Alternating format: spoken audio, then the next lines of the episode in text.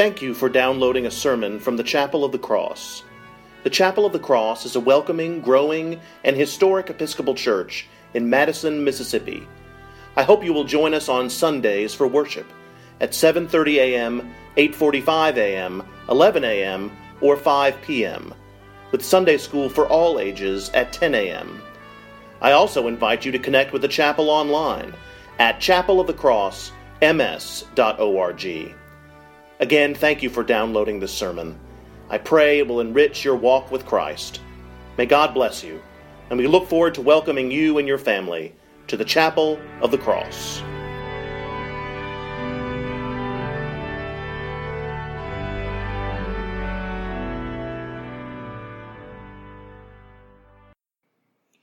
Holy and loving God, write a message on our hearts, bless us, direct us, and send us out living letters of the Word. Amen. Please be seated. How do you prepare for a journey? Do you have a particular ritual or routine before going on a long trip?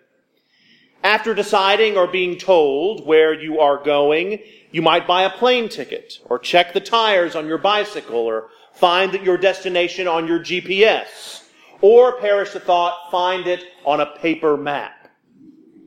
You might fill up your car with gasoline. You might consider the timing and logistics of your journey, when to start driving, when to leave for the airport, where to stay. You hold the mail and drop the pet off at the vet, and you make sure the lawn will be cared for. And then there is the most important step, packing.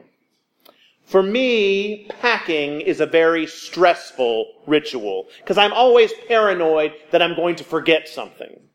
I check the weather report and make sure that I am bringing the right kind of clothes and outerwear.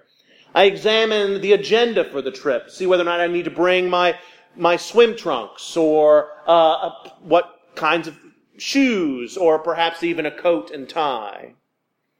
I rifle through my Dopp kit to make sure I have those three ounce containers of shampoo and toothpaste, no larger. And I gather all of my gizmos and gadgets and their chargers and adapters, because heaven forbid I be without one of my gizmos for a moment. And then I assemble all these items on the bed in neat little piles next to my suitcase, and I pile them all in and I squish them in and zip it closed. I take my bag and I put it by the door. Now I am ready to go. But when I put that bag down on the floor next to the door, I always ask myself, why do journeys, why are they so stressful to prepare for? Why do we go through so much effort to plan and ponder and pack so that we might anticipate every possible need? What do we fear might happen if we got caught away from home without a particular item? In the great abundance that we share, is there really any danger or any great consequence if we forget a tie or bring the wrong kind of shoes? While in some cases a forgotten something like medicine or something might be consequential, in most situations if we forget something, the world will not come to an end. So I sense a little packing anxiety from the disciples in today's gospel. Jesus tells them that they are going on a journey, but he tells them not to pack anything. And this is not a vacation. This is not some pleasure excursion, some jaunt to the beach for the weekend. This is a critical mission to Christ's work. And they are going out to do nothing less than declare that the kingdom of God has come near. But Jesus instructs them to bring nothing for their journey. No purse, no bag, not even sandals. No food, no maps, no walking around money, no books, and no phone. How did they do this? How did they even survive? I believe the disciples are mentioned later in Scripture, so they had to get through this somehow. To discover their secret, we can turn back to the gospel. For one, Jesus sends them out in pairs. And we, we must note that they are never alone in their endeavors. They are not sent out and expected to do all of these things on their own or of their own accord, but they will always have each other. And even the impossible seems possible with a good friend at your side. Second, the disciples accomplished much on their journey because this was so much more than a simple stroll around the corner. This was a sacred journey. It is no coincidence that Jesus' instructions to bring no bag or money or sandals parallels the instructions that a worshiper would receive when they entered the temple in Jerusalem. The disciples would have picked up on this connection and realized that this was no ordinary trip Jesus was sending them on. Instead, this, this journey was worship. This journey was with and towards God. The same journey also translated as way in the original Greek. This was the way that John the Baptist was preaching about when he said, make way, make straight the way of the Lord. This is the journey that Thomas asked about when he said to Jesus, Lord, we do not know where you are going. How can we know the way? And Jesus responded, I am the way and the truth and the life. This is not just some trip. This is not just a walk. This is worship. This is sacred. And this is most definitely with God. So the question is asked, are we prepared to take a sacred journey with Christ?